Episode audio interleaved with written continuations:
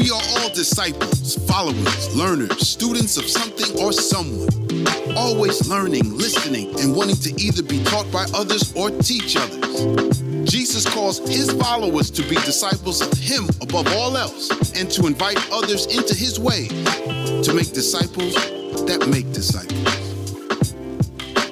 All right, well, good morning, everyone. Again, as Colin said, uh, welcome to Grace Church, Medina East Campus on this beautiful, snowy, Buckeyes lost yesterday, Sunday morning. What better place is there to be to find comfort and solace than in the house of God. right? No, for, for real though. Uh, my name is Seth. Uh, I'm one of the pastors here at the Medina East Campus. And I'm just grateful that uh, you made your way out here this weekend uh, to touch base with us uh, and to connect with God and His heart and His word as God communicates who He is, what He's like, and as He communicates who we are in our relationship with Him, the relationship He desires. As we unpack His Word together, we believe that all of that is on the table, and that uh, when we go to God's Word together, we're hearing nothing short of the very message and the heart of God for us. So, this is a great place to be this weekend. I'm excited on this Thanksgiving weekend. Hopefully, you had a great Thanksgiving, uh, but I'm excited on this Thanksgiving weekend to continue in a series uh, that we kicked off last week a series, as you can see on the graphic behind me, a series that we're calling Disciples of Something. Disciples of Something. And so, uh, by way of quick recap, last week, uh, Pastor Steve, who is our Give It Away pastor here at the Medina East Campus, he walked us through this introductory conversation, and he basically said that whether we like it or not, whether we're cool with it or not, or whether we acknowledge it or not, we are all, every single one of us, disciples of something or we're disciples of someone. And so Steve walked us through this kind of idea that, uh, by very definition, the idea of being a disciple means that we as human beings, we take our identity, meaning who we are and how we see ourselves in the world and our relationship to God. We take our identity as well as the way of life in which we operate. In other words, our lifestyle, that we take our identity and our lifestyle, and we are just disciples of some outside force or some outside influence. So, whether that outside influence be a person that has been notable in our past or in our lives or in our experience, or maybe it's been a group of people, or maybe it's even been a set of ideas that has been propagated throughout history that we're subscribing to and that we're conforming our life around. Steve basically walked us through this idea that we are all disciples of something or someone or some set of ideas. And so we kind of concluded and landed last week that the rest of the series is basically going to be about not asking the question of whether or not we as human beings or as people are being discipled, but instead, the real question we should be asking is who or what is discipling us.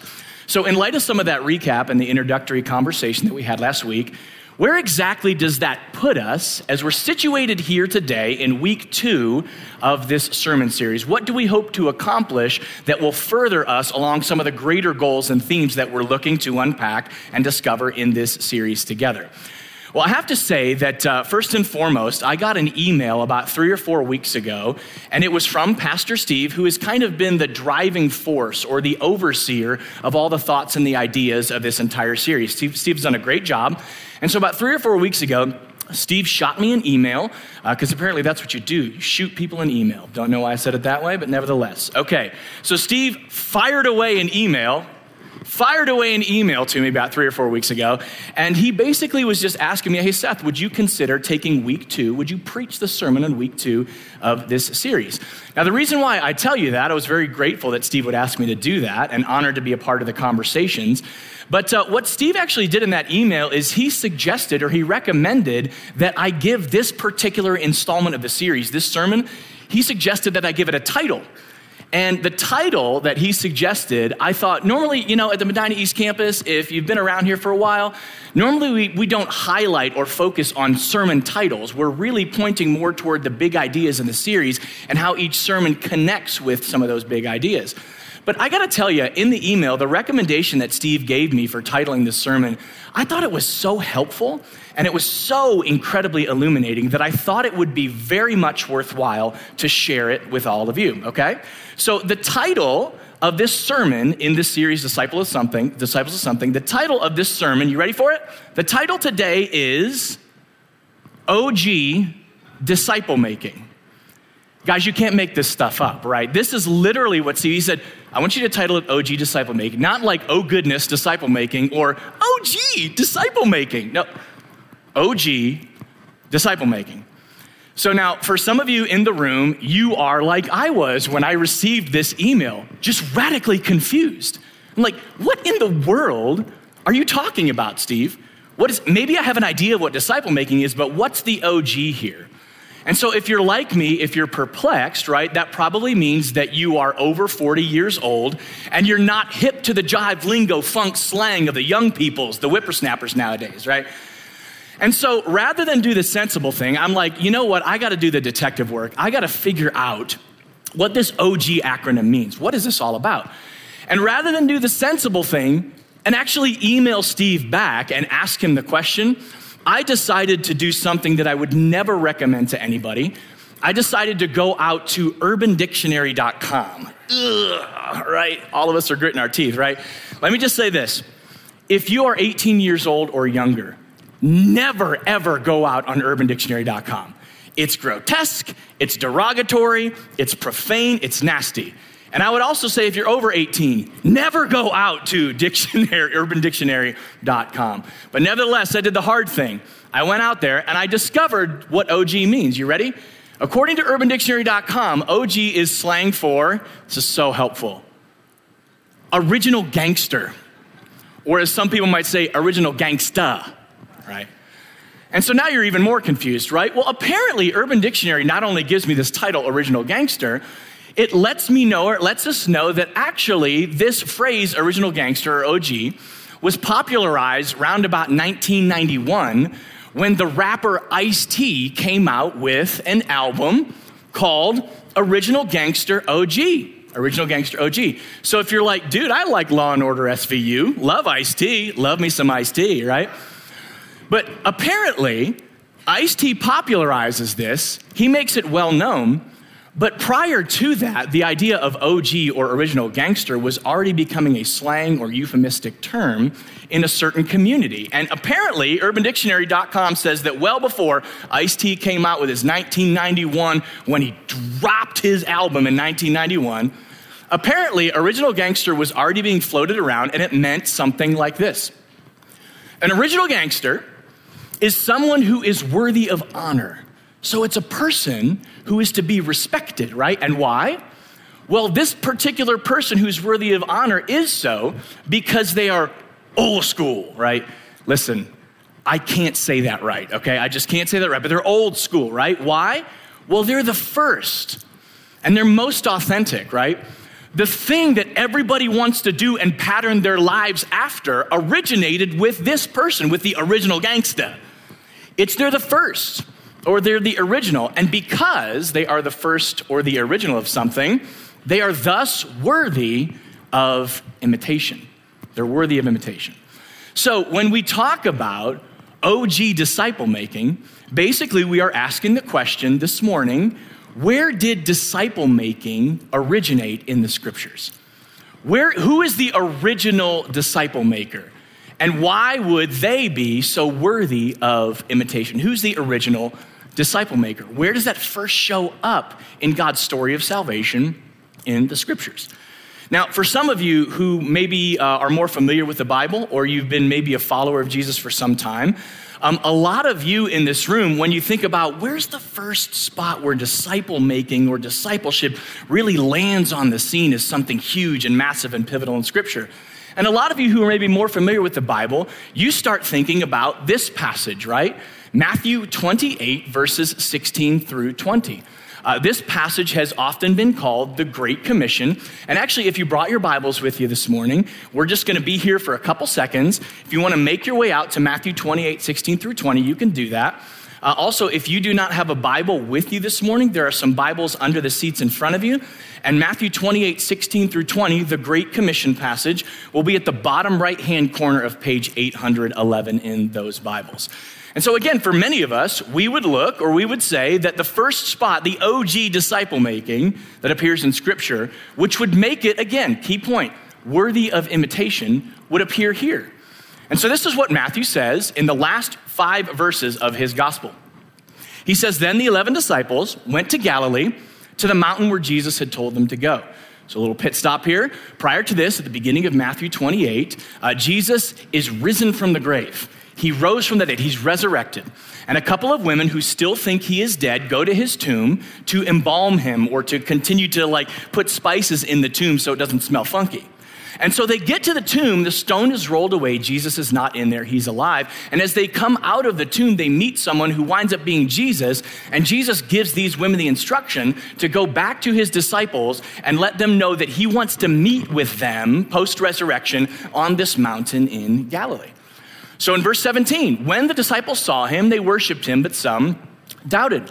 Verse 18, then Jesus came to them and said, all authority in heaven and on earth has been given to me. In other words, by virtue of my resurrection from the dead, of my sin conquering death and resurrection, the Father has bestowed upon me all rule, power, authority, and dominion as the Lord of the world in all dimensions of reality, both in the heavenlies, in the immaterial space, as well as the earth, the material space that we can see and that we interact with every day. Jesus says, All authority in heaven and earth has been given to me. He says, therefore, in light of this, in light of this authority, he says to his disciples, Go. And what? What does he say? Make disciples, right? Go and make disciples of all nations. In the original language, this all nations communicates all kinds of people groups. So, in other words, get off the mountain and go to the farthest extensions of the world and make disciples with the authority that I'm giving you. And then how are they going to make disciples? Well, Jesus specifies the way that disciples are made. First, he says, baptize them in the name of the Father and the Son and the Holy Spirit. This idea of baptism is kind of the notion of immersing people in the way and the life of Jesus. In other words, baptism uh, has somebody going underneath a body of water to symbolize their death to an old life. And when they come out of the water, the symbol is that they are rising again to a new and vibrant, different way of living. And Jesus basically says, Go immerse them. Jesus says, I died for you to the old life. That whoever puts their faith and trust and confidence in me, they can be said to have died too to that old life. And Jesus says, immerse them in this reality that they've died to the old life, and that just as I am raised from the dead, Jesus is basically saying, that so too they can walk in a new kind of life. Jesus says, Go, tell people, immerse them in my story and in my identity and who I am. And then you're also going to, he says, teach them to obey everything that I have commanded you, commanded you. Give instruction about the way of new living that Jesus has offered because he has risen from the dead. And he says, I'm going to be with you in all this. Surely I'm with you always, even to the very end of the age. And so, as we think about OG, original gangster disciple making, this seems like it would be it. All the ingredients are here, right? So, basically, what we're seeing is Jesus, right? We could say, Jesus is the original gangster. He's the original gangster, original gangster disciple making. Now, as we think uh, more about this, again, as I mentioned before, this passage in Matthew 28 has been called the Great Commission. Now, what you're not going to find is the word commission showing up in this passage, are you? It's just not there. However, the word commission becomes a very compact or compressed, succinct, yet really effective way to describe everything that Jesus is doing and saying and what he's conferring onto his disciples in this passage, right? So if you think about the word commission for a second, we actually don't need to go to the dictionary in our English dictionaries to get an idea of what this notion of commission is. Do you guys notice uh, what two ideas in English are present here in this word commission? Think about it. Well, first, you have a co, right? There's a collaboration, there's a cooperation, something done together. And then you also have, in the second half of the word, a mission, that there's a task or a goal. And right, we can see this in Matthew 28. There's a mission that Jesus tells his disciples. He gives them the task of heralding or announcing his saving rule, his death and resurrection to those who are still enslaved to sin, to those who are still enslaved to the kingdom of darkness. But Jesus is not simply going to leave his disciples on their own to try to figure out how to accomplish this mission by themselves. He says, No, I'm with you always even to the end of the age. And I think Jesus is anticipating the later outpouring of the Holy Spirit that, according to Scripture, makes real to followers of Jesus the presence of Jesus in their lives. And so Jesus is not going to make the disciples do it alone, but neither is he going to do it unilaterally or all by himself. No, instead, it's a co mission, is that Jesus will partner with his disciples as a way to make his way known to others. And so, in one sense, you can see in this passage that there are two absolutely core or key ingredients to this idea of disciple making or being a disciple of Jesus who makes more disciples of Jesus. And we can see it here. The key ingredients are number one, Jesus and humans are going to work together in partnership. They're going to do this thing hand in hand, arm in arm, walking together. But what are they going to do? Number two, Jesus and humans are going to accomplish a mission together. So now that we've kind of surveyed that, let me just ask you, let's pause for a second. And let me just ask what I think is a really important question. In light of the curiosity of where did disciple making originate, where is the OG disciple making in Scripture? Let me ask you this Is Matthew 28, 16 through 20, is this the first time that we see these two ingredients appearing in Scripture? Jesus and humans in partnership, or God and humans working on a mission together. Is this really, is this really the first time where we see two of these things? Now, let me just say if you are a follower of Jesus, maybe you've been thoroughly immersed in the church experience for years, maybe you know a lot of the Bible, you're like, I see where you're going with this. No. No, this is not indeed the first iteration or the first instantiation of these two key ingredients of disciples making disciples. And even if you're not a follower of Jesus, you're like, dude, the way you just asked the question lets me know that no, this is not indeed the first time that we see this in Scripture. So let me just say that if you answered no to that question as to whether Matthew 28 is the first time you see this in the Bible, if you answered no to that, congratulations. You're right. You're right. Actually, I believe, I thoroughly believe, that if we want an utterly breathtaking and thoroughly biblical understanding of God and humans in partnership to accomplish a mission, OG disciple making, we actually have to go far more old school than what we find here in Matthew 28.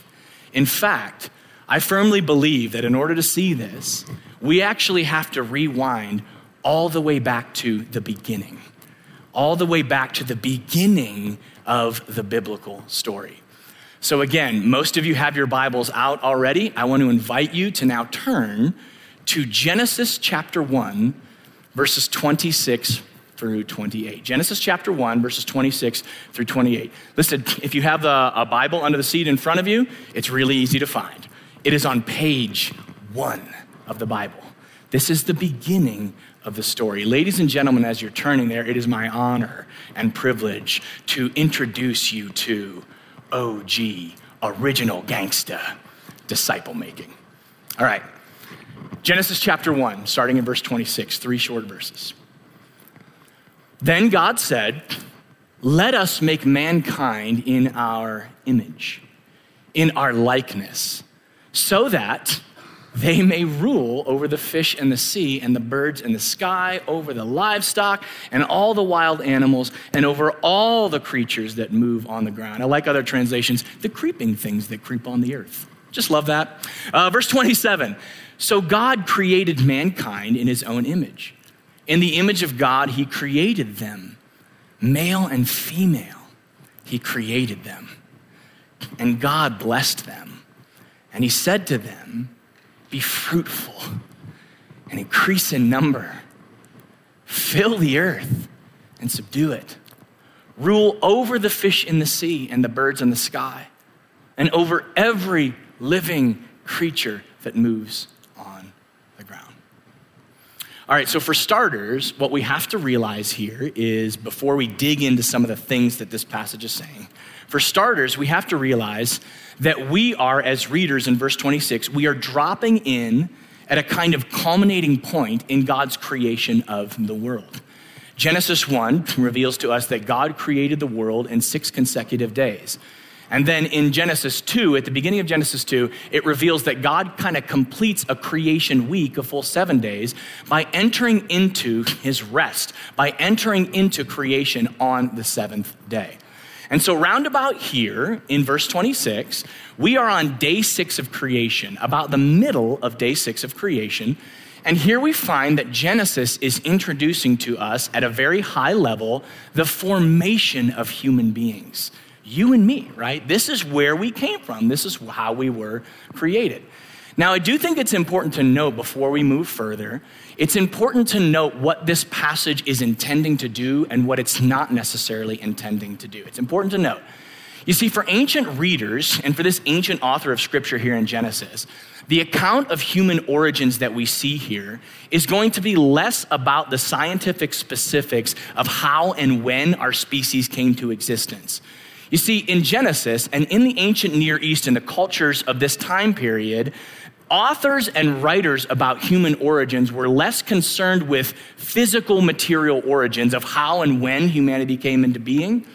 And they are far more concerned with this is very important they're far more concerned with human purpose, their human significance, human function how humans were designed and intended to interact and relate with God in the world that He created. So, again, what we're reading here has more to do with why we exist as human beings than it does about how we came into existence. Now, I think this is a really important distinction, and it becomes pivotal when we start to draw out a little bit more of what the text is saying here, especially as we look at this key word that appears three times in the first two verses in this passage. This word image. God says, Let us make mankind in our image. And so God created mankind in his own image. In the image of God, he created them. The author, by way of repetition in such a short space, is drawing us as readers to see that this term image is absolutely crucial to understanding the big, beautiful gravity of what is being stated about human beings here. Now, for us, image, we think it's the idea of a reflection, or we think maybe when we look at the mirror, we see an image of something. But actually, um, in the ancient world, especially in the time when Genesis was written, the word image had some different connotations that were associated with it.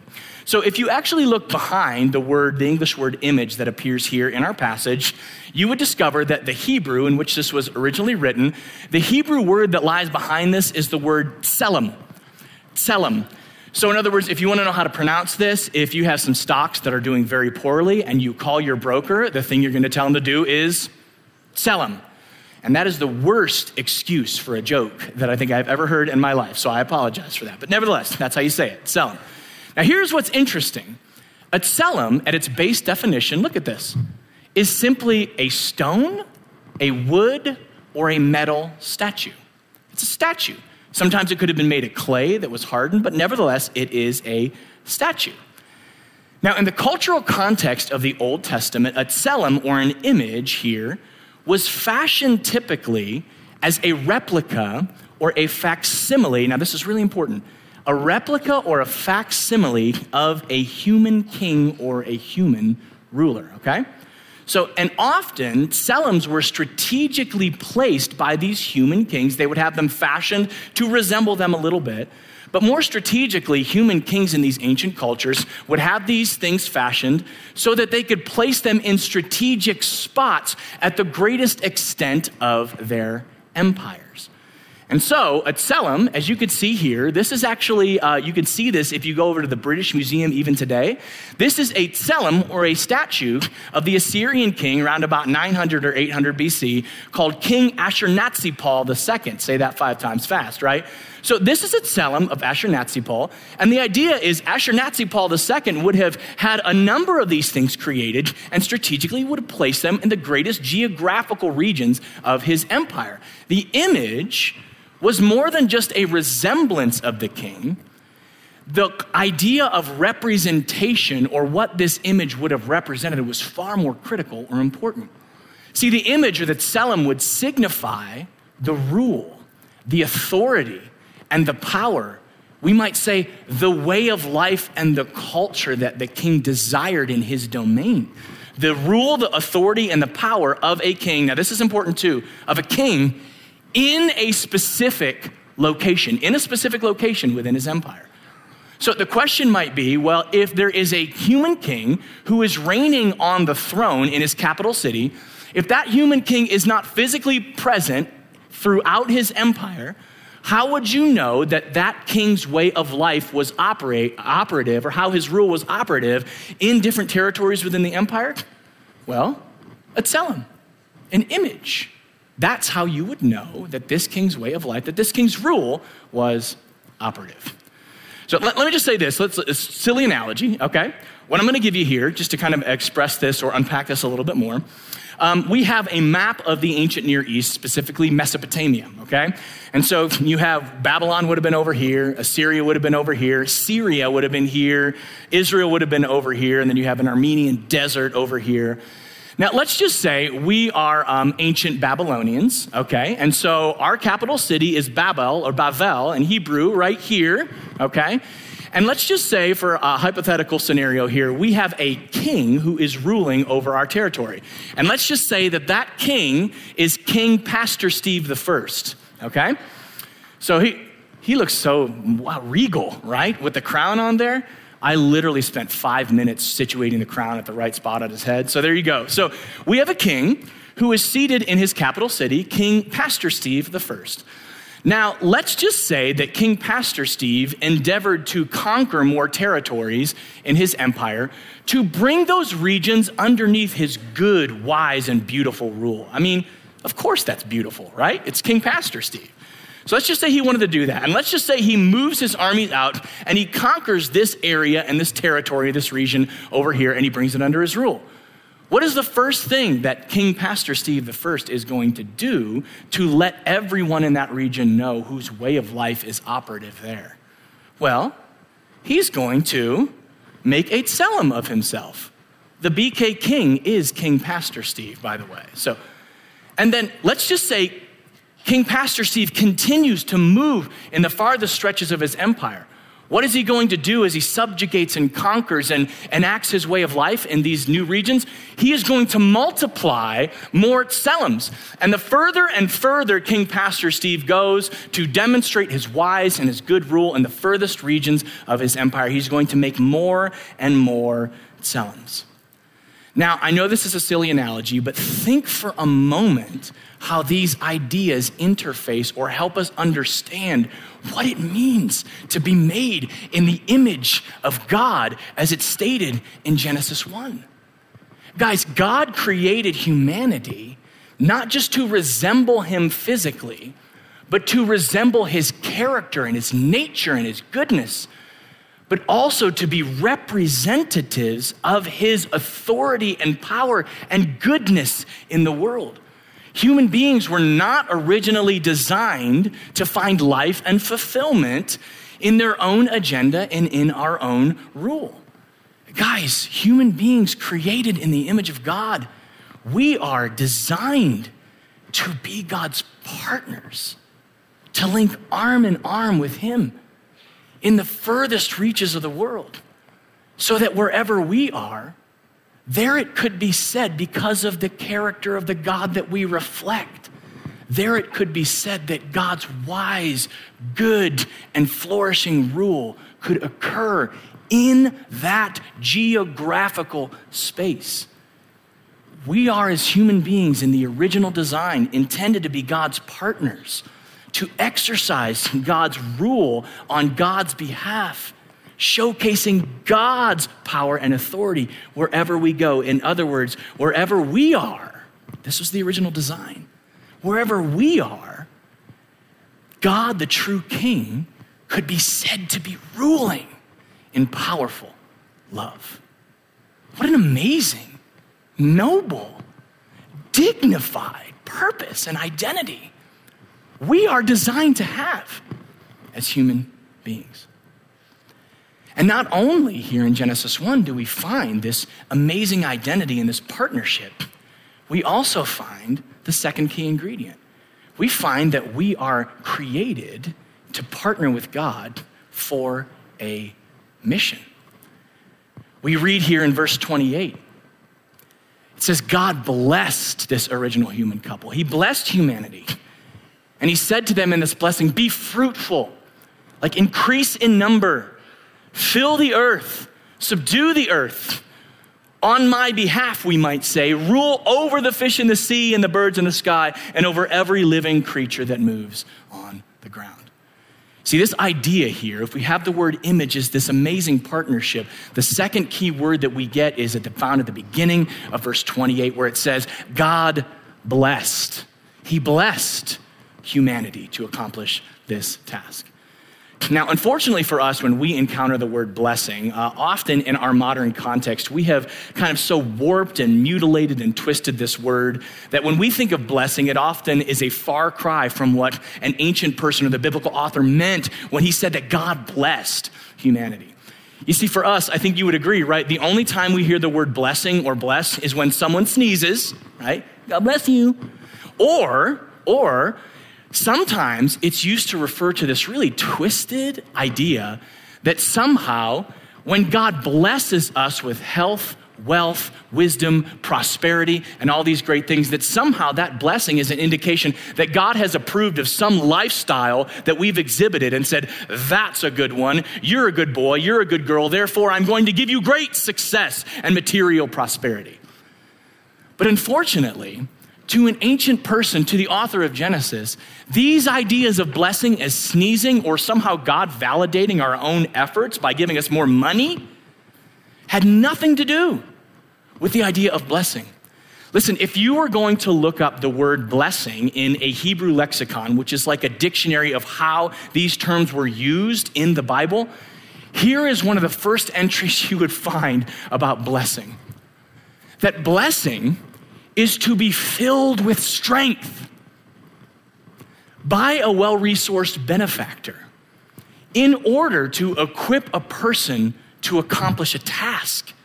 And we might add to the end of this in parentheses a task that is the task of the benefactor himself as he partners with those he fills with strength. Guys, I just need to read this again. Do you see how beautiful the blessing is of God here on humanity? That God desires not just to leave us on our own in representing Him in lands unknown and in regions untapped. God is the one who is personally in the partnership and the loving relationship going to fill human beings with the strength that they need to accomplish the task. God says, I'm going to validate who you are and the partnership I've drawn you into, and I'm going to give you the power and the strength and the authority. All authority has been given to me. I give it to you. God is going to fill human beings with strength. God is the well resourced benefactor. And it is all for the great mission and the purpose. This is going to equip us as human beings to achieve something for God, to accomplish something on His behalf. I love the way that one Old Testament scholar, William Van Gemeren, I love the way he puts this. He says, We're often in our modern world, the modern man will think about blessing in terms of success, prosperity, health, wealth. He said, No, the Old Testament man thinks very differently about what blessing is. The Old Testament man would talk of blessing, and that blessing would be that which is blessed is going to function and it's going to produce at the optimum level as God had always intended it. It's going to fulfill its divinely designated purpose. And here's what I find fascinating. Right here in Genesis 1, we have the divinely designated purpose. What does God want us to do? What is God blessing us, filling us with strength to accomplish? Well, he says, Be fruitful, increase in number, Fill the earth, subdue the earth on my behalf. Wherever you go, there I am. Subdue and fill, fill the earth. Now, for all that could be said about these phrases, I just want to key in really quickly on this idea of what it would mean to fill the earth. Fill the earth. Let me just ask you this.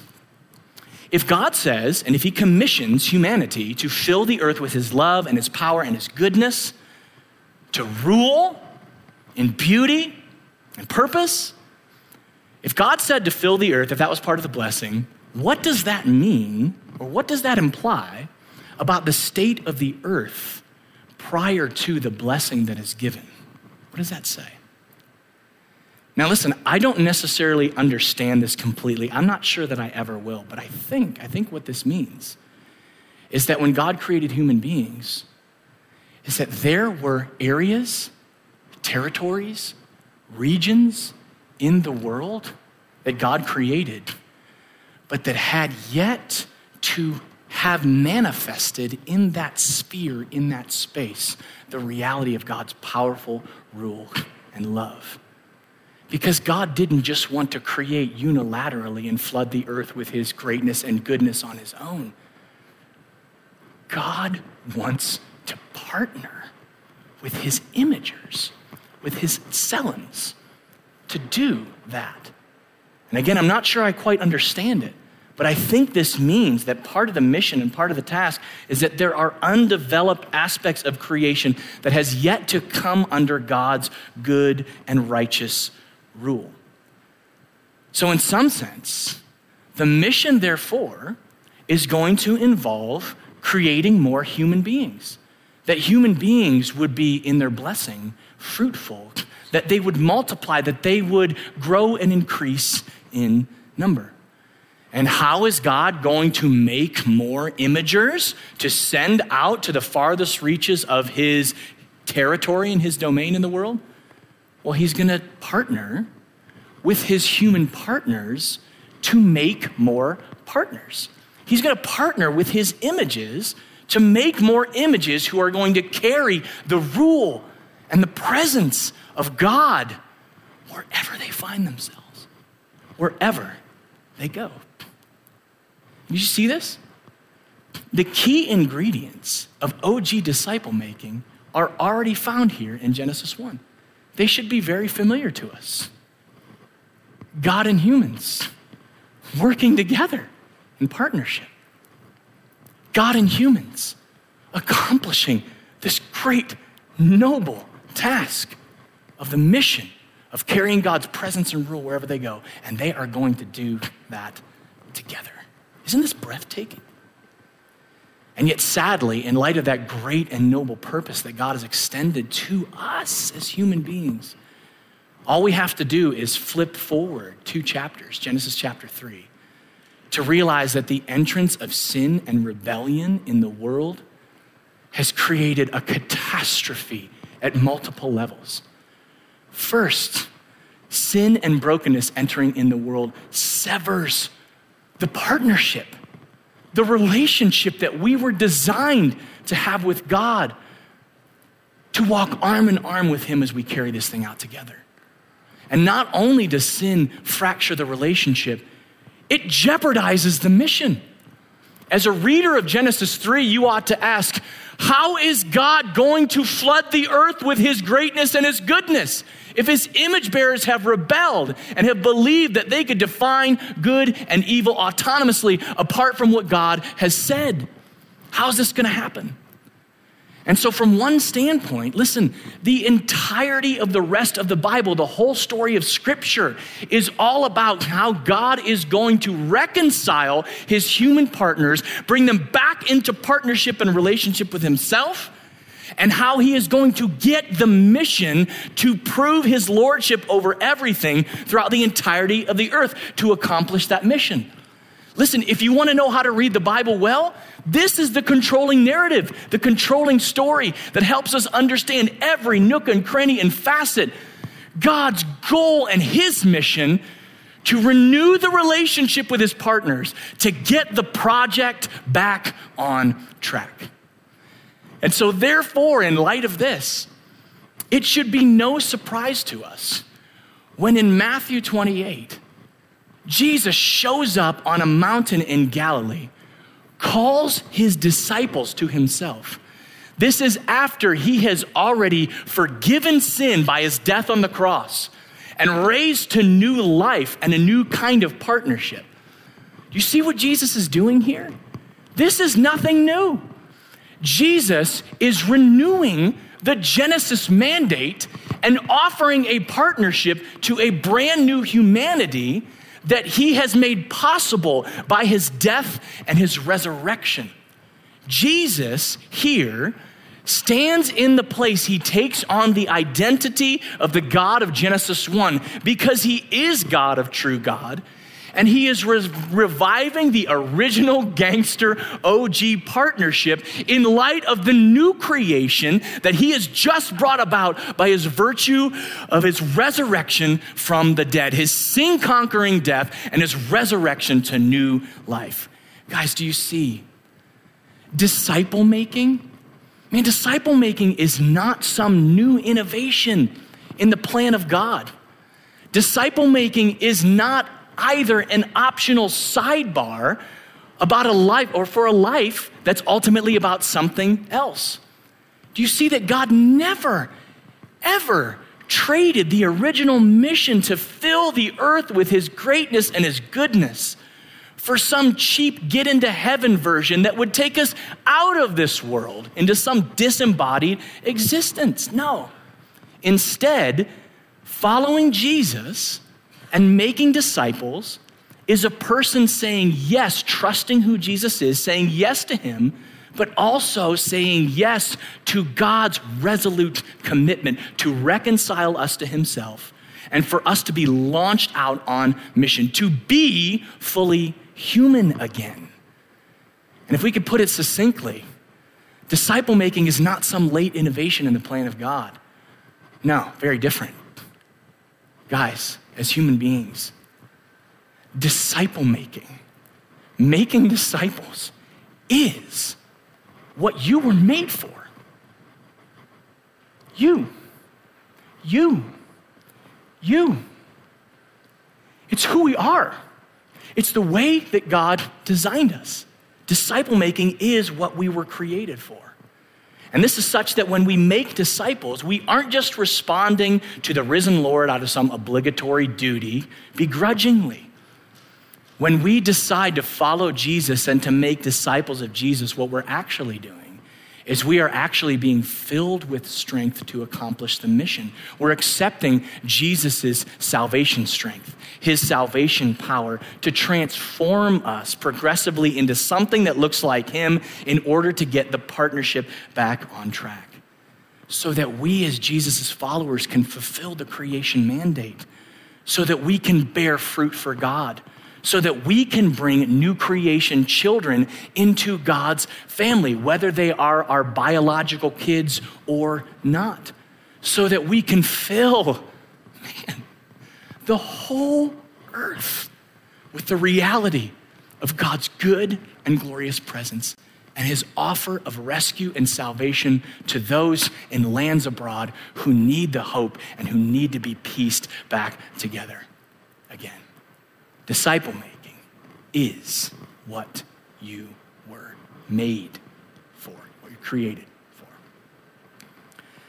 Now, at this point in time, I'm going to ask the band to come up. And I realize that when we trace this biblical wide, this Bible wide story of who we are intended or what God intended us to be as human beings, I know that we can live at such a high level. It's a beautiful and breathtaking portrait. But some of you might be asking, okay, uh, is this just an inspirational talk about the way to read the Bible? Or is there some practical thing that I can take away, that I can apply or integrate into my life tomorrow, today, this week?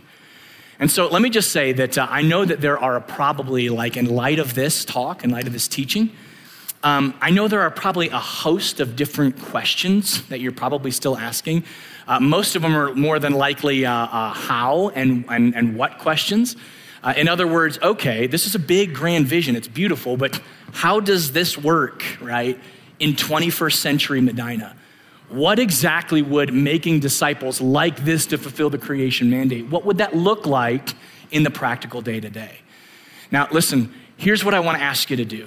I just want to ask you, if you're asking those questions, I want you just to, I just want to plead with you to lock in for the rest of the series.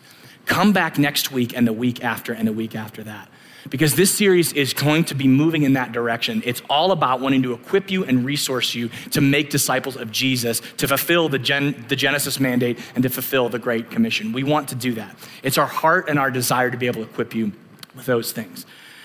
But for today, in closing, I just want to um, make an acknowledgement that even in light of the truth, that breathtaking vision of Genesis 1, I realize that a lot of those what and those how questions emerge from this sense that I get, and I think you get it too this sense that making disciples and fulfilling the creation mandate seems like a pretty lofty goal, right? It seems like a very insurmountable kind of task. And my guess is that it feels that way for some of us because underneath all of those questions, we probably have some serious sense of inadequacy or inability or the feeling of being like ill equipped to be able to do this great big thing that God has asked us to do. And usually that sense is expressed in phrases that we give, like, well, listen, I, I, I, hear what you're saying about wanting to make disciples and all and invest my time, but things like, I don't, I don't really know all that much about the Bible. So isn't that kind of a prerequisite? Like, don't you have to have a PhD in theology or whatever, like the theology of Genesis in order to do that? Or for some of us, it's, yeah, I hear what you're saying. It's a really big, broad, grand vision, but I don't really have time to invest. Like, I work a job, you want me to go to a life group, you want me to attend a weekend service. Like, I don't even know how you would expect me to do that. Like, I don't have time. For, for others, it's, well, I don't have enough resource, right? I don't, I don't have what I need to really get this thing on track. For some of you, you're like, I just don't really like people. Like, that, that's a real thing. That's a real thing. And for others of you, you're like, I don't have time, I don't like people. For others, you're like, I'm afraid I'm going to mess this person up. Like if I started to invest in somebody to immerse them in the story of Jesus and instruct them in the way of Jesus, like I'm afraid that I'm going to screw that up bad and they're going to be like I'm going to do irreparable damage to their psyche and their spiritual condition as a result of trying to invest in them. And for others of you, right? I think underneath it all, there's just that pulse that we fear, that we're afraid that we're going to fail. That we're going to fail. Listen, let me just say that these are real tensions. These things show up in me, in all of us. But let me just say, too, that if OG disciple making is about birthing new creation humans, immersing them in the story of Jesus, and training them up in the rhythms and the habits of the new life in Jesus to be unleashed in the world, then these feelings of inadequacy are not too much different than the feelings that first time parents have, not when they give birth to their first child, but when it's time to take that child home from the hospital, right? The fear and the anxiety and the stress. I remember for Sarah and I, um, when we had our first baby, well, I guess I shouldn't say we had our first baby. She did most of that work, right? But, but we agonized and we labored. No, she did the labor. I got to choose my words carefully here. We agonized for nine months. And again, most of the agony was hers, but I, I took some heat too, okay? Come on. So for nine months, we're waiting and waiting and waiting for this child, our first child to be birthed. And finally, Elena comes into the world. And I remember being at the hospital, and this is kind of odd because literally my daughter turns 16 today. Today. Yeah. Yeah, that's, that's, I guess it's worth clapping. I love you, sweetheart. I know you're not here.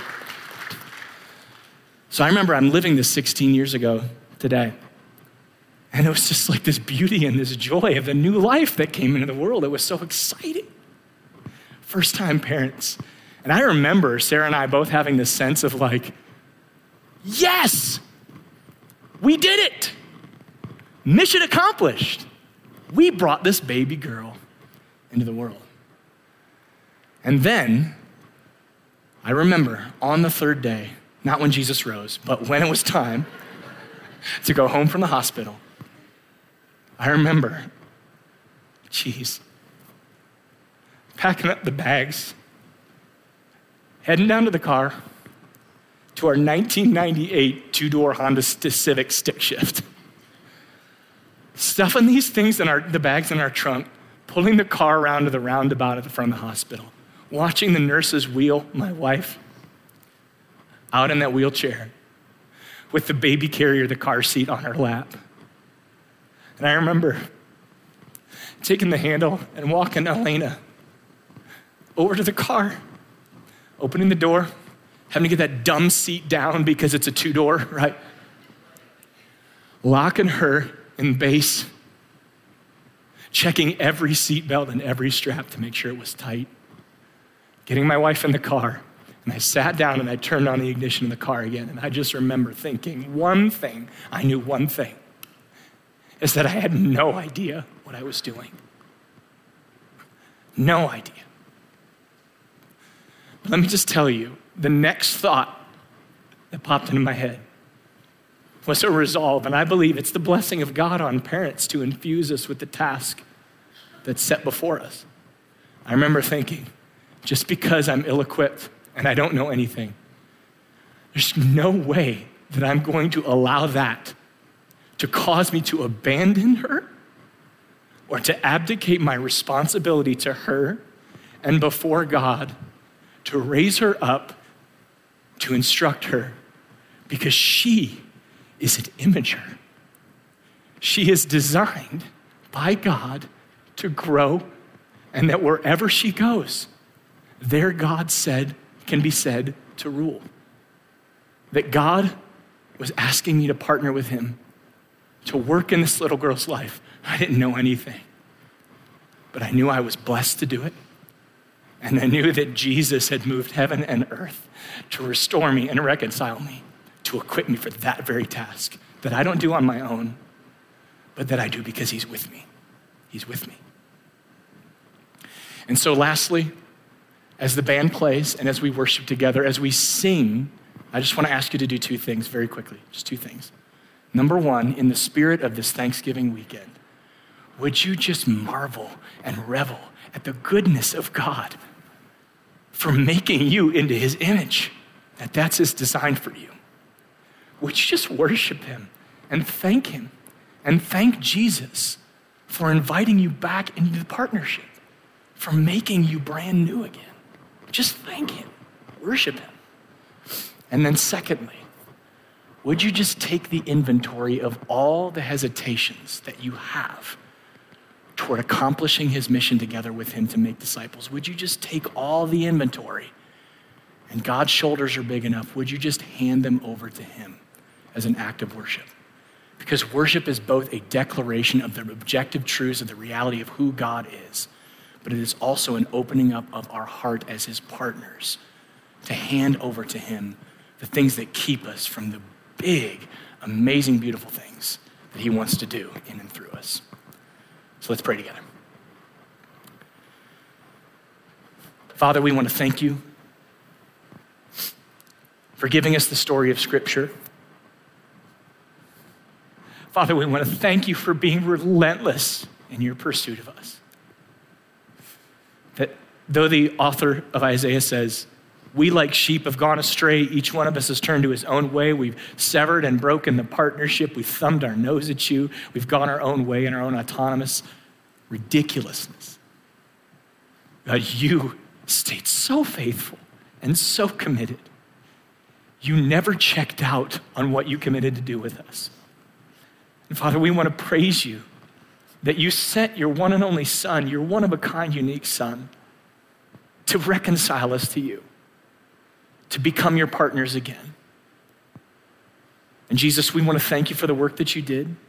We want to thank you for the spirit that you poured out on your followers, those who have said yes to you, so that we can be emboldened and empowered, so that we can be truly blessed by you, to fill the earth with your glory, and to go into lands abroad, that wherever we are, there you are, and that we would be faithful and true to you as newly constituted partners to communicate the hope that you offer and the desire that you have for every human being to come into that partnership with you. God, praise you and thank you. And God, help us with whatever inadequacies and insecurities we have that linger. Would you work with us in only the way that you can by your love and by your grace? Just please transform us into the people that you want us to be. Help us to grab a hold of that as we follow you, Jesus, into the life that you have for us. we pray it in your name. Amen.